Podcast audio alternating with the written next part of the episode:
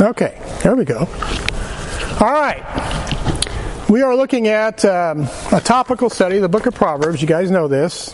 I reiterate that every time we get together.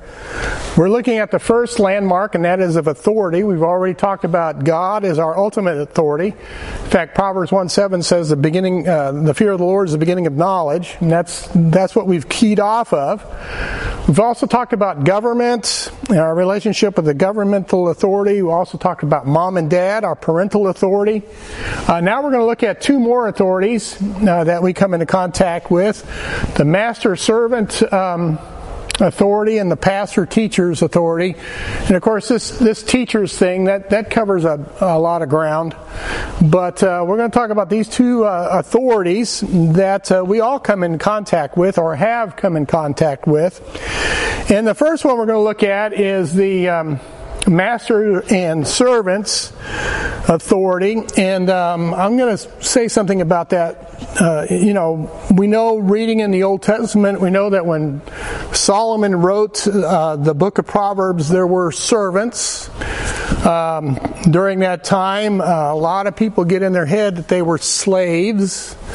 You know, they think about slaves during that time, and, and yes, that did exi- that did exist.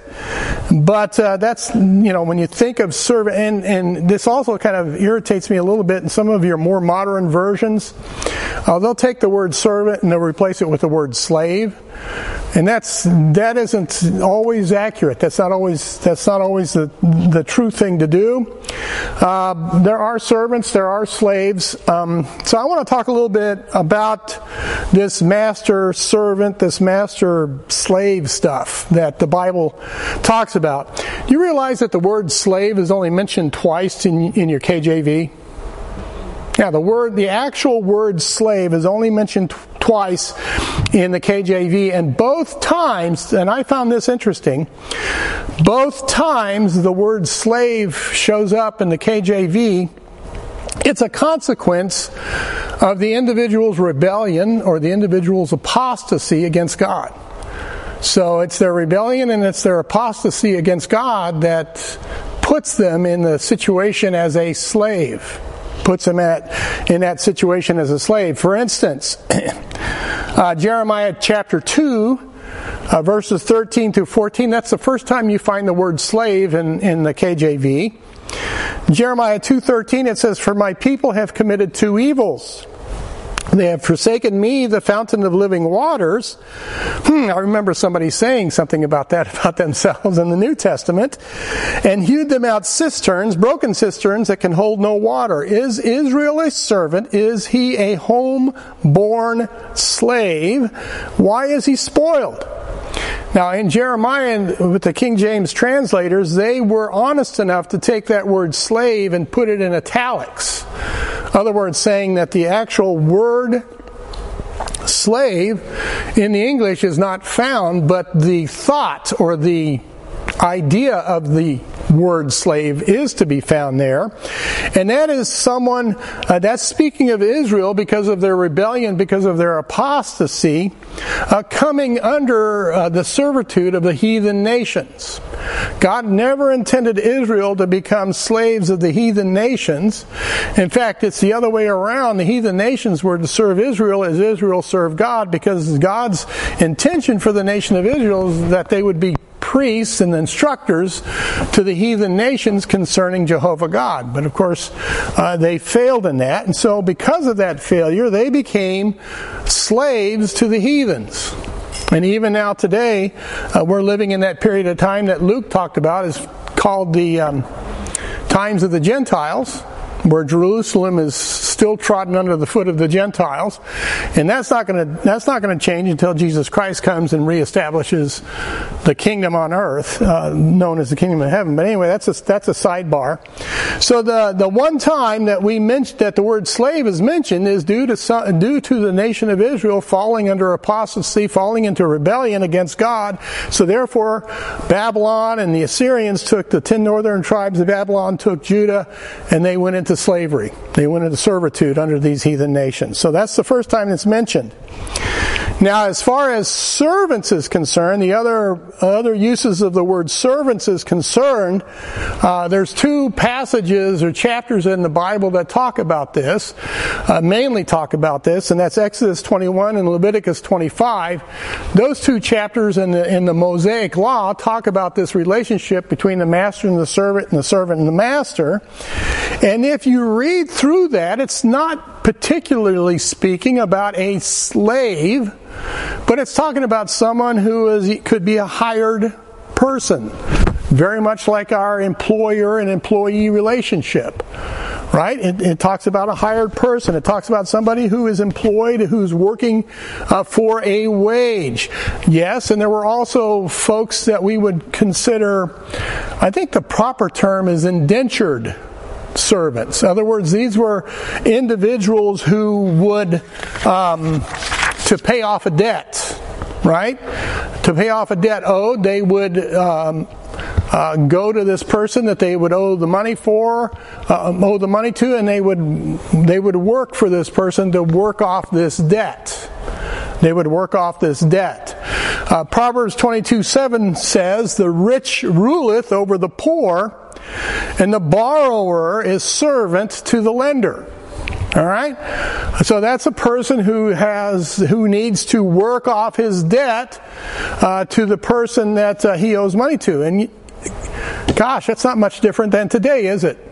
I mean, many today themselves put themselves in such a financial position as well. I mean, uh, there's folks out there who will uh, max out their credit cards and then just pay the minimum payment. JB, is that a smart thing to do just to pay off the no because the interest outruns that minimum payment. So you end up paying almost two, twice of what you originally borrowed from your credit card. But there's people out there who will uh, max out their credit cards or take out multiple loans. I, I know of a family that had uh, three mortgages on their home. And that's just, you know, that. So essentially, what you're becoming, you're becoming a, a, an indentured servant to the lending house or to the credit card. You know, you're not, your money is no longer um, available for you to use for yourself or for you to use to help others. You're, you're indentured to these credit card companies trying to pay off this debt. I knew a man that I used to work with who maxed out six credit cards. And he owed over $100,000 on credit card debt. He's probably still paying on that debt. You just don't want to do that. You just don't want to do that. So, yeah, we've got indentured servants to MasterCard even today. Even today. Um, according to the Mosaic law, servants who would do this, who would indenture themselves to pay off a debt, after six years they were free. In the seventh year of their service, according to the Mosaic law, they were set free and their debt was paid. Their debt was paid. Also, uh, in Leviticus, where is it? Leviticus 25:40, there was a year of Jubilee, which was the 50th year. And at the 50th year, if you were in that situation, when that 50th year or that year of Jubilee would show up, then you were freed from that debt. And all lands were reverted back to their exactly all the lands were reversed, and that's another thing. You know, they would they would leverage their land to pay off their debt for a certain amount of time. Come Jubilee, they get a. it was kind of like what uh, they're wanting to do with the student loans in our country, just wipe them out. Anyway. Um, but uh, that's what would happen on the year of Jubilee. So your, your debt would be canceled, you get back your lands. So you see, it wasn't a situation, it wasn't a, a, a dire situation. It wasn't something that, uh, you know, you were there for, for life. And of course, you know, with all things, you had people who would take advantage of that and people who would you know, warp it, but that's that's a topic of another lesson. Some individuals, according to Exodus 21:5, loved their masters so much that they wanted to become a permanent servant to that master. And so they would have their ear punctured with an awl. And that would be a sign that, you know, I love my master so much that I've dedicated my life to my master. Kind of like we should do with the Lord Jesus Christ, right? We should dedicate our life to our master, who is the Lord Jesus Christ. And this is something that they did voluntarily. Sometimes a, a, servant in the Old Testament would be an aide or a helper or an apprentice. I think they call them, what is an admin? Is an admin somebody that helps in with the CEOs and all that kind of stuff? Joshua was a servant of Moses. He was in that situation. He was in that situation. He was kind of a, a you know, a, a, a helper, an apprentice for Moses. Um, Leviticus 22, I mentioned this earlier, there were hired servants. Uh, they worked for a wage. They worked for a wage, like our employer employee relationships. You know, we work for a wage. Uh, and then, of course, there were those who were servants uh, due to the spoils of war. If an invading army came in and you happened to be captured and carried away, then you would be that uh, captive servant or slave, captive servant or slave. It's kind of like that little that little Hebrew maid who was the uh, servant of Naaman, the Syrian general that had leprosy and was healed by Elisha. She was that. That's what happened to her. She was captured by the Syrian army and became Naaman's uh, little servant girl. Now, what about forced slavery? Uh, what about forced slavery? What about what happened, you know, years and years ago? That was, uh, you know, the subject of the Civil War, uh, and that that's been going on for, you know, for a long time. Uh, it, it still is. It's still going on. What about that? What about forced slavery? Well, the Bible refers to that as men stealing.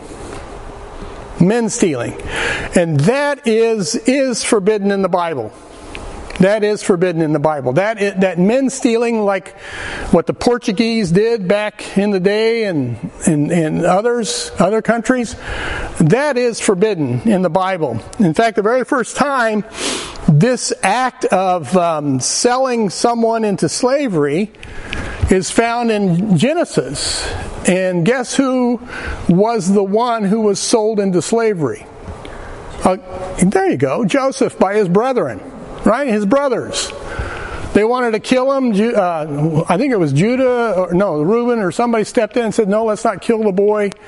So these Ishmaelites showed up and they sold Joseph into slavery and they took him to Egypt. And of course, you know, you know the story of that. In fact, Joseph, when he was talking to the butler and the and the baker, uh, he said in Genesis forty fifteen, this is Joseph's words. He says, "For indeed I was stolen away out of the land of the Hebrews." So he even mentions it as men stealing. Men stealing. And that is forbidden in the scriptures. This, this act of men stealing, this treating individuals like, like some sort of uh, commodity. I, when we went down to Louisiana to see my father, uh, we'd go to these old plantations and sometimes they'd have these big record books out. And they'd have these lists of names they'd have the you know the list of the livestock you know so many sheep so many cattle so many this so many that. And then they had a special column called chattel. And what the chattel were were the black slaves on the plantation. They referred to them as chattel. And then they had the list of all these names of individuals of people of human beings that were considered just above livestock. Just above livestock well, that kind of that kind of thing is forbidden in the law of Moses. It's condemned in the Bible. This uh, forcing and selling men into slavery.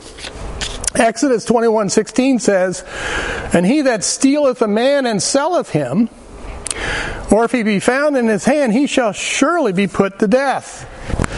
Deuteronomy 47, uh, 4, uh, 24 verse 7 says, If a man be found stealing any of his brethren of the children of Israel, and maketh merchandise of him, or selleth him, then that thief shall die, and thou shalt put evil away from among you. So you can see right there that that crime against mankind in the, in the Old Testament, in the Mosaic Law, that was a capital offense that had a capital punishment. That, that was a death sentence on anybody who was caught as a men stealer.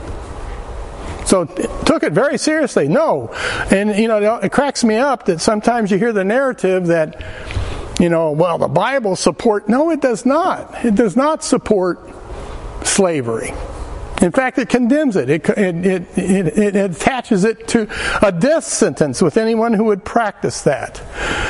New Testament's the same thing. In 1 Timothy chapter 1, 9 through 10, Paul's writing to, to Timothy, and he says, Knowing this, that the law is not made for a righteous man, but for the lawless and disobedient, for the ungodly and for sinners. Okay, keep that in mind. And then he lists for unholy and profane, for murderers of fathers and murderers of mothers, for, for manslayers, for whoremongers, for them that defile themselves with mankind, for men stealers, for liars, for perjured persons, and if there be any other thing that is contrary to sound doctrine. So right there, Paul is saying that a men stealer is a is contrary to sound doctrine. So the Bible doesn't support slavery.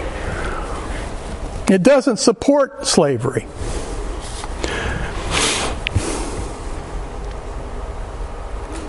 This is also a crime of the false preachers and the false teachers. Okay? Got to be careful. It's also a crime of the false preachers and the false teachers in a spiritual sense.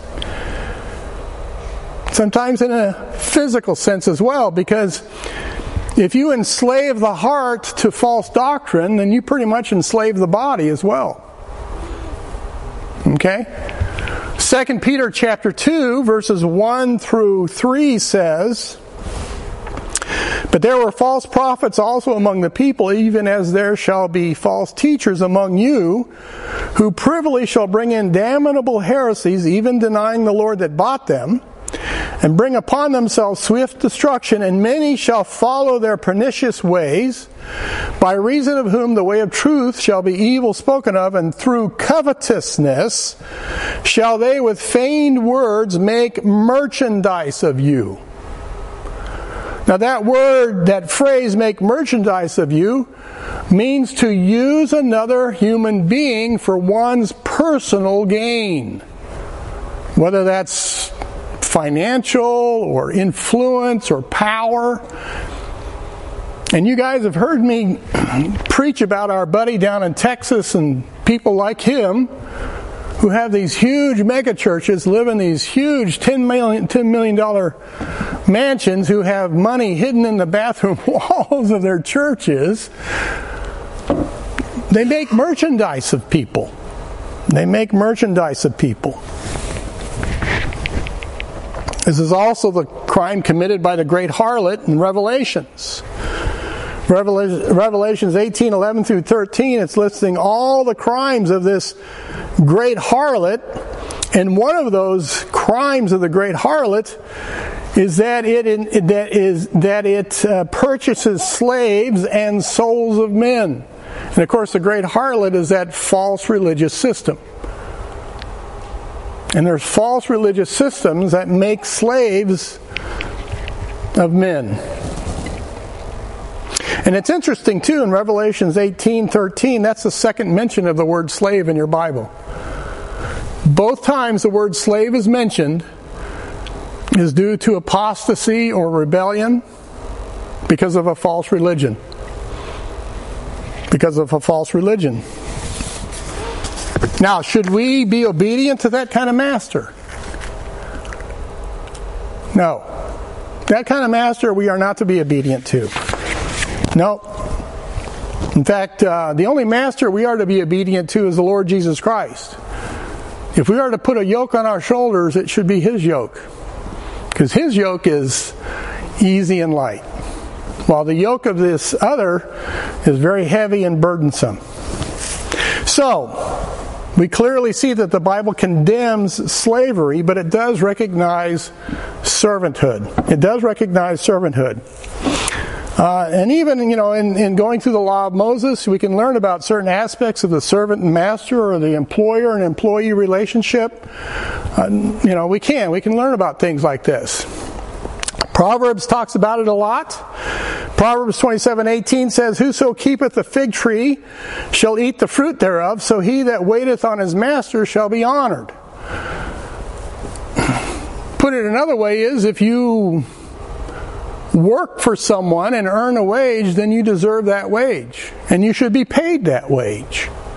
Right? If, if you tend the fig tree, right, then you should profit from tending that fig tree. And a person who is a good employee or a good servant, you know, his master will honor. If the and if the master is worth his salt, he appreciates his employer employees, and he'll show his appreciation. He'll show his appreciation. I used to work for a, a man, uh, Ewing Kauffman, who lived by that principle. He was very good to his people, very good to his people.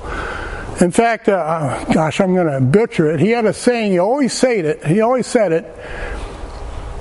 Uh, those who contribute. I can't remember how he put it. In other words, put it. He says those who contribute to the effort will also profit from the results. He was a very generous man. I mean, if if if if the company made a profit, he didn't keep it for himself. He he distributed that profit. Very generous this man. So whoso keepeth the fig tree shall eat the fruit thereof. He lived by that principle. He lived by that principle. So when we think of master and servants, that's kind of what we think of. We think of the employer-employee arrangement. And I think one of our discipleship lessons uh, talks about the workplace, doesn't it? Um, you know, we have a whole lesson on that. And if you remember from the lesson, what was the key point of that lesson? The workplace is a mission field. Have you guys gotten to that yet? Yeah. So the workplace is, is a mission field, and for many of us, uh, that's probably the only mission field we're ever going to be exposed to, right? Because I don't think, you know, I don't think God calls everybody to go out to go to India or China or wherever. But we are called to go out to the mission field, and for me, the workplace, that's an ideal, I mean, ready made mission field. I mean, it really is. So if you approach your your work and that with that mentality, this is my mission field that God has placed me in. You know, you're there to win souls and be a testimony for Christ. That's going to do a lot for your attitude in regards to your ethic, your work ethic. Your work ethic. To me, now I'm going to speak ideally idealistically, all right? Because that's the way Scripture presents things. It presents it idealistically, but we know in reality we always don't always measure up, right? But idealistically, the Christian should be the best employee that the employer has. And that the Christian should be the best employer that the employee has. It's just the way it should be. You, know, you should be the best. Why? Because you're there as a testimony. You are a representative of the Lord Jesus Christ. And what is that old saying that people say? You may be the only Bible that some people ever read. You know? So you want to represent Christ well. You want to rep- represent Christ now. Does that always happen? I know in my case, not always. I'm human. I've made mistakes. But that's that's that's the aspiration. We want to be the best representative of Jesus Christ as we can. Why? Because that's our mission field. We want to reach people for the Lord Jesus Christ, and what a ready-made mission field. Chances are the most lost people you're ever going to meet in your lifetime are the people on your job. That's who you have the most interaction, the most contact with.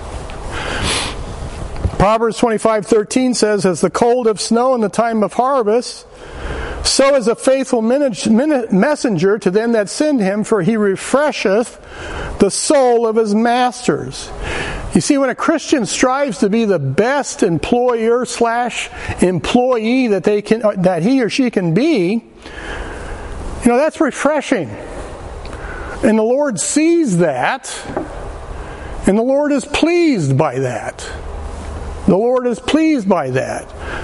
Uh, we should we should be a breath of fresh air on the workplace. Now, not all the time we may be, but that's what we should be. That's what we should be. And the Lord sees, the Lord sees this and it's pleasing in His sight. Colossians chapter 3 verses 22 to 25 says, Servants, obey in all things your masters according to the flesh, not with eye service as men pleasers, but in singleness of heart, fearing God. That's our motive. We're doing it for the Lord. And whatsoever ye do, do it heartily as to the Lord and not unto men, knowing that of the Lord ye shall receive the reward of the inheritance, for ye serve the Lord Christ. When you go to when you go to work, do you have that on your mind? Are you go? Do you go to work saying, you know, I'm serving the Lord today, or you or you go to work saying, I'm serving the man today? that has a lot to do on your attitude and your outlook on, on when you go to work. Now, I'm going to be a little negative. That's my nature. But I've worked on job sites where the worst employees happen to be Christians. Where some of the worst employees happen to be Christians on the job. I can recall one man years and years ago.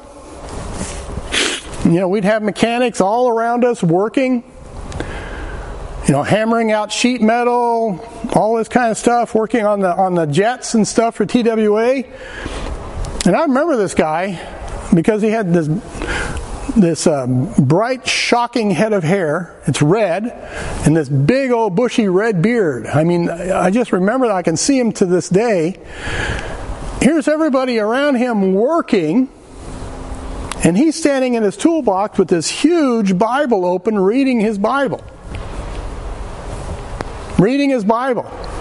And the man honestly believed he was being a good testimony to the rest of the mechanics who were working. Everything he says. Because he was reading his Bible. While everybody else around him, now, what kind of testimony is that? It's not a good testimony. He should have been out there working on that jet like everybody else was. So you got to be careful. You got to be careful. I've also been exposed to Christians who have gone way above the call of duty on their job and never get any recognition for it. Never get any recognition for it. Never even speak about it to their boss or anybody else. There was a particular man on the job site that was this way all the time. I mean, he always went above and beyond his, his job. And I asked him one time, I said, Why do you do that? Nobody sees you do that. You don't get any recognition for it because at the time there was this thing going on on the job site. If if you did something, you get you got this little plaque you could hang up on the wall and stuff. You know, they were really big into that. He never he never once brought that up to anybody. So I asked him, I said, why, why do you not, you know, why do you do that? Why do you, why don't you let somebody know what you're doing here? And that's when he showed me this verse in Colossians and he told me, he says, I work for Christ. And in the end, all promotion comes from him. I thought to myself, wow, what an attitude to have. What an attitude to have. That's a good attitude. 2 Timothy 2:24 says and the servant of the Lord must not strive but be gentle unto all men apt to teach patient in meekness instructing those that oppose themselves, if God peradventure will give them repentance to the acknowledging of the truth, and that they may recover themselves out of the snare of the devil, who are taken captive by him at his will. That kind of applies to what we were talking about earlier, JB. Just be that patient, persistent testimony on the job. That patient, persistent testimony on the job. And God will give you opportunity to speak to folks. I, you know, I have to use myself as an example. I apologize for that. But I don't know how many times I had people on the job site come up to me and have a question about the Bible or they've got something going on in their life, there's something going on with their kids or their wife, but they come to me and ask me, what does the Bible have to say about this? Jeff, let me add something. Just this Christmas, my Jewish, red haired Jewish boss sent out an email to me and said, What was that verse that talks about Jesus' birth? And that was Luke 2 Yeah. through 14. So he said, Can you send that out? Yeah. And I'm like, Boom. Yeah. You know, Exactly. Exactly. Yeah, it's that, it's that patient, persistent testimony. You know? And, and, and folks will come to you. They'll want to know what do you have that I don't have? What's going on here? What's going on here? Unfortunately, and I've seen this, unfortunately, in certain certain situations, some of the biggest trouble troublemakers and some of the biggest rabble rousers are Christians. They demand some right, some personal prerogative. They they make a big deal over some small issue that really has no impact on eternity whatsoever. I don't like so and so's radio station. Make them change it. It offends me because I'm a Christian. Really? Put some earplugs in. You know, why make an issue of these things? They do. Sometimes Christians make big issues over things that really aren't worth the effort. Matthew 7 6 says, Give not that which is holy unto the dog, neither cast ye pearls before swine, lest they trample them under their feet and turn again and rend you. You know, instead of being a nuisance, why don't you try being a testimony? You know? You know, so many times I've had, I've been um, witness to Christians who come forth with this self righteous, demanding attitude, expecting lost men and women to behave like saved people. It's not going to happen. It's just not going to happen. I, as an, I, I love this. for me, why is it easy for you? yeah, exactly. It's not easy for me, but um, I love I love this one example a friend of mine did. There was a particular I use a radio thing because it. Uh, there was a one particular guy who liked to hear some. He liked to listen to some pretty hardcore uh, rock and roll, and uh, I remember my friend uh, was he would listen to this day out, day in, day out, day in. And I remember a particular song came on. I can't remember what song. You're ta- I'm talking back in the 70s, okay?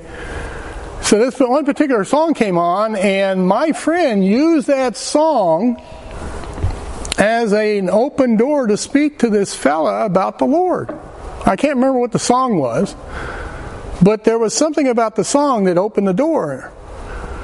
And my friend asked, well, what group is that? And what's the name of that song? And I, this one particular lyric I picked up on, and they just started talking about that music.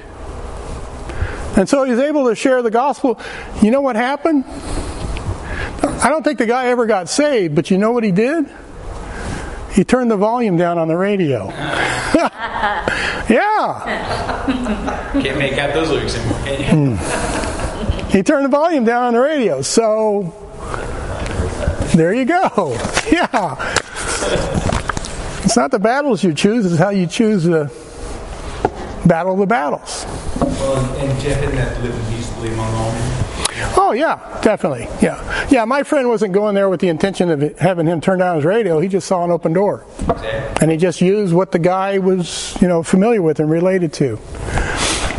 Something else um, I've seen on the job site. Uh, 1 Corinthians 8:21 providing for honest things, not only in the sight of the Lord but also in the sight of men. Uh, one of the bigger, one of the big issues that I discovered, I've seen with with Christians and with people in general on the job site, is their dishonesty. I remember one time walking out of a out of the plant that we worked in, And this guy had his back pocket stuffed full of paintbrushes from the paint department because he's going to paint his house. so he stole these paint brushes, and it was so funny to watch him because here he had both of his back pockets full of these paint brushes. He had his shirt untucked, and he kept trying to pull his shirt down to cover the brushes as he walked through the guard gate. He didn't make it very far. he didn't make it very far. But, um, you know, we think about pens and pencils and, you know, things that get carried home, whether intentionally or accidentally. What about time? What about time? Um, I think that's one of the biggest things is people stealing time from their employer. Like, for instance, if you got a 15 minute break, don't stretch it to 25 minutes. If you got a 30 minute lunch, don't stretch it to 45. But it happens all the time. Happens all the time. I know I sound kind of like a, a nudge, don't I? But when I was when I was going when I was working, that was just one of those things I was very careful about. Very careful about my my time. I wanted to make sure that I put in my time. Now, I have to admit that I wasn't always, you know, good at it, but I did try. I did try. Ephesians 6 6, not with eye service as men pleasers, but as the servants of Christ, doing the will of God from the heart. So, um, when the boss is out of sight, do folks stop working or do they keep working? Depends on the person. Yeah, it depends on the person. I worked with a fella who, um, whenever the boss was out of sight, he'd he'd stand there leaning against the, the column, sm- uh, drinking his coffee and smoking a cigarette and just talking up a storm. And he would strategically place himself to, to where he could see the boss coming around, and immediately out goes the cigarette, the coffee, and he was the hardest worker you ever saw. I mean, he was, he outdid all of us. And as soon as the boss passed on by and went out of sight, out come another cigarette, and out come another cup of coffee. Yeah. One of the character traits that uh, the book of Proverbs, I guess, would praise is the honest work ethic. And it condemns, um, here's a word you don't hear often slothfulness. Right? Uh, Proverbs 22 9 He that hath a bountiful eye shall be blessed, uh, for he giveth his bread to the poor. Slothfulness casteth into a deep sleep, and an idle soul shall suffer hunger. All right, so it, Proverbs is always talking about those who are diligent, those who have a good work ethic. You know, they're they're gonna they're gonna prosper, while those who are slothful or those who are idle, they're going to suffer loss. Um, I don't see that principle taught in our country anymore. I mean, uh, that used to be a, a, mainstay in our country. Was that work ethic? We were at one time as a country, we were proud of our work ethic. We were proud of it. In fact, we had a reputation among the world as being a hard-working people. A hard-working people. Now it's like we want to live off the dole. I, I just don't understand it. Take out, didn't make me ten million dollars. Yeah, yeah. There you go. Now, as far as the employers or masters, I was really hoping to get through both of these, but I get long-winded, don't I? As far as employers and and and, and did I hear JB say yes? to that? I'm picking on you, aren't I, JB? Okay, okay. I think I think you're talking to yourself. You heard that in your own. It could be. Yeah. It could be. He punched me. so it was Vicky. Ah. So Colossians 4 1, it says, Masters, give unto your servants that which is just and equal, knowing that ye also have a master in heaven. So if you're a boss, right? You be just and equal with your employees. And yet there are so many bosses out there that make themselves rich at the expense of those who work for them. Uh, Leviticus 19:13 says, "Thou shalt not defraud thy neighbor, neither rob him. The wages of him that is hired shall not abide with thee all night until the morning." It used to be in the Old Testament that they would be paid for that day, for that day's work. You labored in a field, at the end of the day, you would be paid that money. Why was that? Because you needed that money to go buy groceries for the family. Nowadays, the company holds on to that money and gives it to you after a week or two weeks. Why is that? Because they're gaining interest off of that money. They're gaining interest off of that money. Now, I'm not saying that's good or bad, wrong or right, but that's just the way it is today. And you know, maybe it may not be a bad thing to do because if I were paid every day, I don't know. That's just the way I'm trained. I'm trained every two weeks. I get a paycheck, and that's how I budget. I don't know how you would budget it day by day. Anyway, that's that's that's neither here nor there. That's just my brain working. Uh, Leviticus 25:43. Thou shalt not rule over him with rigor, but shalt fear thy God. In other words, you know, I've had some mean bosses who, um, what is it called, micromanage. I mean, you couldn't take a step without their permission. You couldn't take a step out without. And back in the day, back in the day, it wasn't nothing for a boss to come up and start beating on their servants with a stick or something. That's what it's talking about. Don't be a mean boss. Don't be a mean boss. Uh, I'm not going to say anything. You just be, yeah. oh, really? JB a mean boss? Yeah, the bosses, the mean bosses. Uh, Ecclesiastes 5.8, If thou seest the oppression of the poor and violent perverting of the judgment and justice and province, he says, marvel not at the matter, for he that is higher than the highest regardeth, and there be higher than they. God's watching. He sees that stuff. He sees that stuff. He's watching. I had a boss. Um, I got to be careful here. I've known of bosses who very mean. In fact, this particular boss had a reputation of firing people at the drop of a hat. If, a, if somebody disagreed with them or if they perceived some sort of insubordination in that person, then they would fire that individual. So this individual had the reputation of, of, being someone who would just fire someone if, if you insulted them, if you, you know anything. So what they were doing is they were abusing their their power, weren't they? Well, it caught up with this person. It always does. It caught up with this person. They ended up losing their job. They ended up losing their job. Without exception, I've seen the good one, the good bosses rewarded, and I've seen the bad ones get their just due. God sees this stuff. He sees this stuff. So the chief point as far as this first one, you know, it's a mission field. It's a mission field. So when you're out there on that mission field, you want to represent Christ well.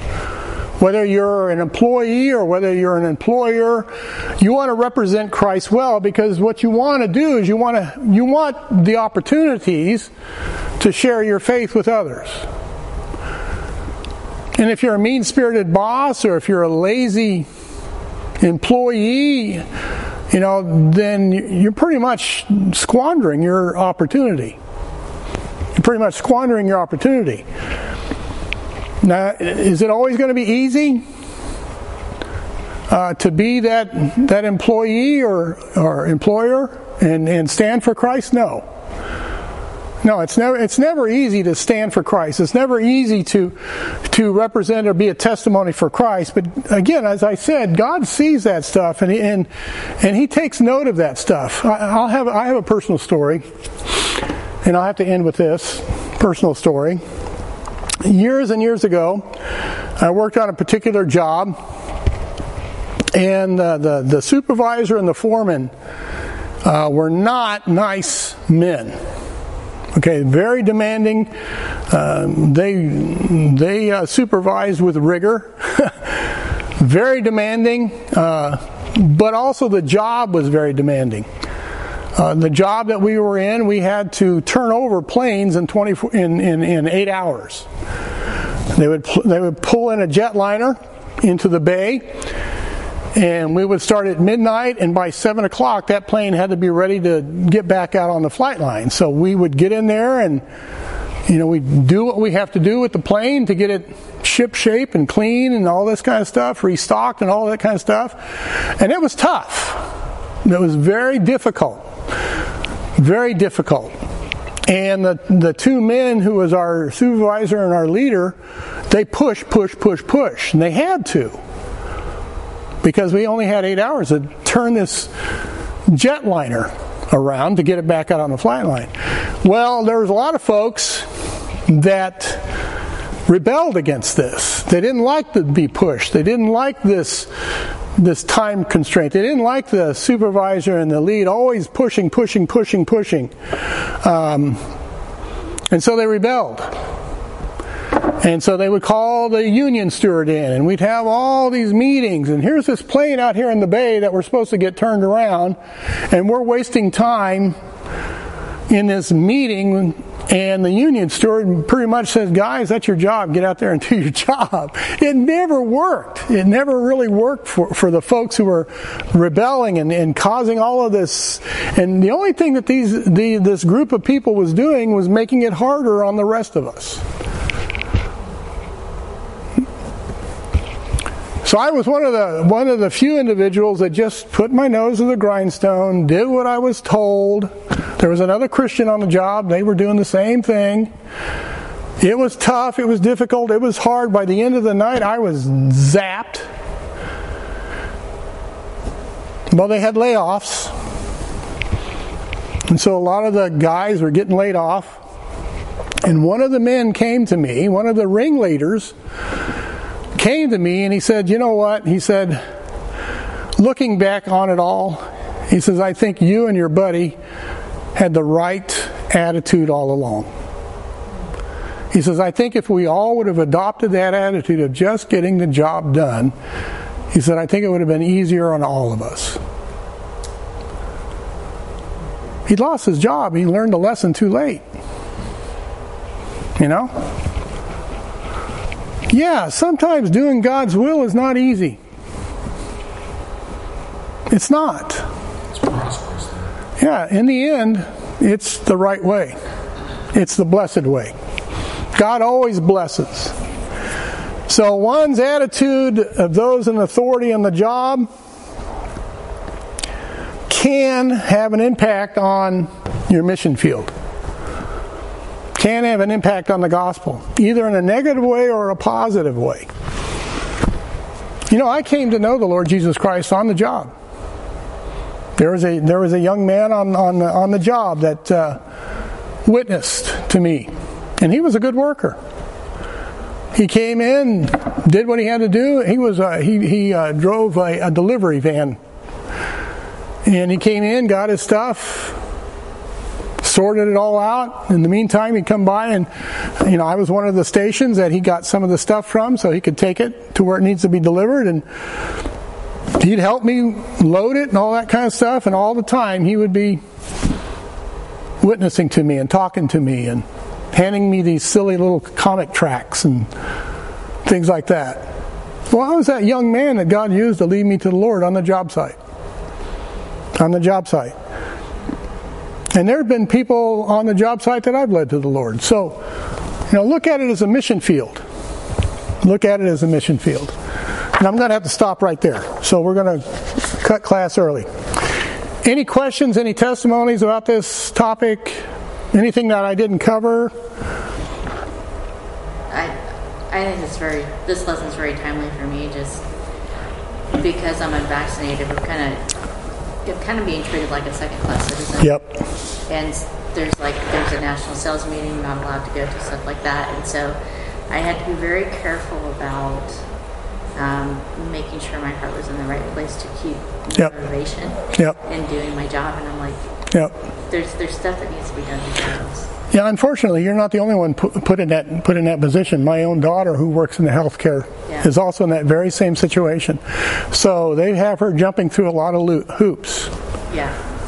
and uh, she's been jumping through the hoops.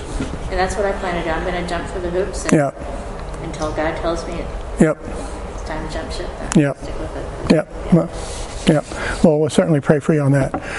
Thank you. Yeah, because unfortunately, you get we get placed in situations like there was a time on my job. Um, I had a supervisor falsify my signature on a document. And I saw that. And I, do I take this to the to my supervisor? What do I do with this? Because this is my supervisor. You know, they falsified my signature on a document. Now, if something were to go wrong, I'd lose my job. So I went to my supervisor and I said, "This isn't my signature. Where did this come from?" He said, "Well, I put it. I put it. I, I, I wrote your name in there." He says, "I knew you. I knew you did, did the job, and so I went ahead and put your." I said, "Don't do that again. Don't do that again." I said, "You're risking your job. You're risking my job. Don't do that again." So yeah, sometimes it's very, very difficult. Very difficult. And believe me, I was quaking in my boots. I mean, this is my supervisor, right? He, he could have made a real big stink out of this. He could have made it. I mean, I uh, you know, my job is kind of the complete opposite. What I feel is I have the opportunity. I'm people in dire straits. I'm in dire straits. Now I don't know what to do. Here, let me give you, let me give you some hope. And, and how many times a day you, out of 120 phone calls I might make, I'll probably talk to 12 people about Jesus Christ. Yeah. Now, does your employer permit that? You know what? They haven't stopped me in eight years. Well, there you go. A recorded call. Well, they have them all recorded. Yeah. So maybe they can see Yeah. there's a pattern there. Yeah. It's amazing how at the end of the call, when they're thousands of dollars in debt, crying on the phone about Yeah. you know whatever, Yeah. and they're thanking you. Yeah. Because you know you brought a little bit of hope to them. Yeah, and uh, you know, it could be your employer maybe looking at that as a positive thing. If you are giving these people hope, then maybe these people are going to pay their debt. They and you know what? I mean, yeah, I would say they do. Yeah, yeah. So yeah, as long as your employer doesn't say anything about it. See, we had a situation on- on one of my jobs where um, a couple of the f- Christians on the job uh, put a Bible program on one of the company computers. You don't do that. Right. You just don't do that. You don't put a Bible program on a, on a company computer. And of course, they, these two individuals got in trouble for it. You know, they could have lost their jobs for it. But they, yeah, they put this Bible program so that on their breaks they could, you know, use this Bible program. But the company says, no, you don't do that. You, if you want a, you want a Bible program, you bring your own personal laptop or whatever, but don't put it on the company property. So yeah, you know, and we used to have uh, Bible studies on the job site, but we had to go to human resources and we had to get permission. Is it okay if we meet? And yeah, it was okay as long as it was within was in- within the company. It was company people within the company, you know. But we weren't allowed to bring somebody outside of the company, like a visiting pastor or a mission. We weren't allowed to do that because they looked at that. I can't remember how they worded it, but it was kind of like, Proselytizing. well, not so much proselytizing, but just introducing, you know, something. They just didn't want to open up a can of worms, right? They didn't want to open up a can of worms. So yeah, you know, check with your HR rep or whatever, and as long as they give you the green light, go with it and be very respectful. Stay within the boundaries set. Yeah, and I totally get where you're coming from because I talk to people about that all the time.